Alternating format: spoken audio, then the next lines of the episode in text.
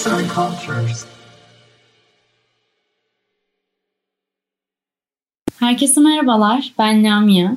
Mozart Cultures Podcast ekibine yeni katıldım ve bir süre sizlerle beraber olacağım. Bugün size gözyaşı şişelerinden bahsedeceğim. Şimdiden hepinize keyifli dinlemeler diliyorum. İlk olarak Necip Fazıl Kısaküre'nin bir sözüyle başlıyoruz yazımıza. Ne olurdu halimiz gözyaşı olmasaydı. Gözyaşı şişelerinin birçok toplumda farklı amaçlarla kullanıldığı rivayet edilir. 3000 yıldan fazla süredir var olduğu iddia edilen bu objeler literatürde gözyaşı tutucuları veya lakrimatörü gibi farklı isimlerle de mevcut ola gelmiştir. Orta Doğu toplumlarında bugün bile üretimine devam edilen bu nesneler Antik Roma ve Yunan döneminde yaz tutma ile ilişkilendirilmektedir. Antik Roma dönemine ait mezarlarda yaz tutanların gözyaşlarını biriktirdiği küçük şişeler bulunmuştur ve bu nesneler lacrimatori olarak adlandırılmıştır.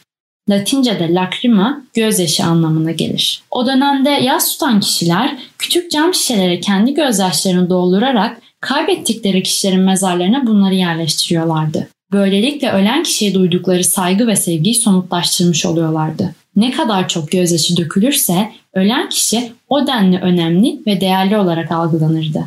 19. yüzyıla gelindiğinde ise İngiltere'de Victoria döneminin ilginç objelerinden biri olmuştur tarihin ilgi çekici dönemlerinden biri olan ve özellikle gösteriş dolu bir saray hayatıyla anılan Victoria döneminde gözyaşı şişeleri popüler bir keder ve yaz simgesi olarak gümüş veya kalayla süslü ve tıpalı özel şişelerde yeniden ortaya çıkmıştır.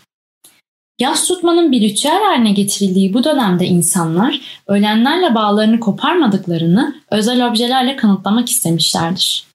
Yaz dönemi boyunca siyah elbiseler giymişlerdir. Ölen kişiye ait bir tutam saç veya göz portresini aksesuar haline getirip yanlarında bulundurmuşlardır. Göz şişelerinin de bu bağlamda ortaya çıktığı söylenir.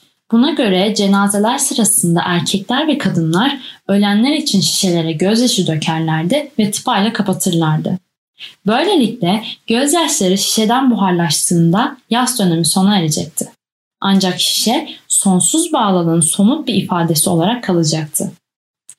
Arkeologlar tarafından yapılan analizlerin sonucunda Victoria döneminden kalan bu küçük cam şişelerin gözyaşından ziyade parfüm yağı gibi kimyasallar içerdiği ortaya çıkarılmıştır. Ve bu nedenle bu dönem için birer efsane olarak kalmışlardır. Yine de bu şişelerin gözyaşı içerdiğine dair söylemler hala mevcuttur. Farklı geleneklerden bahsedecek olursak, Gözyaşı şişesine sahip olmak Çin geleneklerinden biri olarak da değer görmüştür. Rivayete göre bu nesneler iki kadının arasında bir olumsuzluk geçmesi halinde haklı tarafın hangi taraf olduğunun belirleyici unsuru olarak sayılmıştır. Mağdur olduğunu söyleyen kişiye bir gözyaşı şişesi verilir ve bu kişi gözyaşlarıyla şişenin tamamını doldurabilirse yargıç tarafından haklı olduğuna karar verilir. Karşı tarafa bir ceza verilir. Ancak hiçbir gözyaşı dökemezse haklı olduğunu ispat edemeyeceğinden ötürü karşı tarafa ceza verilemez. Gözyaşı şişelerine ait dinsel referanslar da mevcuttur. Buna göre eski ahitte Hazreti Davud'un Tanrı'ya dua ederken bir şişede gözyaşı toplamaya atıfta bulunduğu söylenir.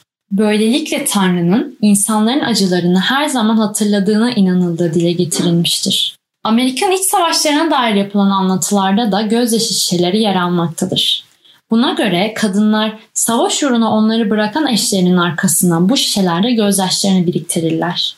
Eşleri döndüğünde onların ne kadar özlediklerinin ve ne kadar çok sevdiklerinin birer simgesi olarak bu nesnelere atıfta bulunurlar. Buna benzer bir durum Osmanlı döneminde de yaşanmıştır. Hikayeye göre Osmanlı donanmasının kaptanı deryası Mezomorto Hüseyin Paşa'ya seferden döndüğünde eşi Hanife Hatun tarafından karşılanır. Karşılama esnasında Hanife Hatun eşinin yokluğunda biriktirdiği gözyaşlarını Hüseyin Paşa'nın durduğu kapının eşiğine döker.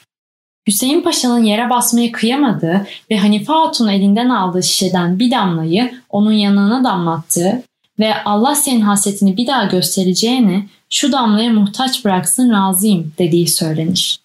Günümüzde ise Erciyes Üniversitesi Edebiyat Fakültesi Sanat Tarihi Bölümü öğretim üyesi Profesör Doktor Nilay Çoran bir açıklamasında gözyaşı şişelerini sevgiyle ilişkilendirerek gözyaşlarının çokluğunun sevginin büyüklüğünü gösterdiğini dile getirmiştir. Günümüzde Kayseri Arkeoloji Müzesi'nde M.Ö. 4. yüzyıla kadar dayandığı iddia edilen gözyaşı şişeleri mevcuttur. Hatta İstanbul'da Topkapı Sarayı ve Dolmabahçe Sarayı'nda da sergilenen objeler arasında yer almaktadırlar.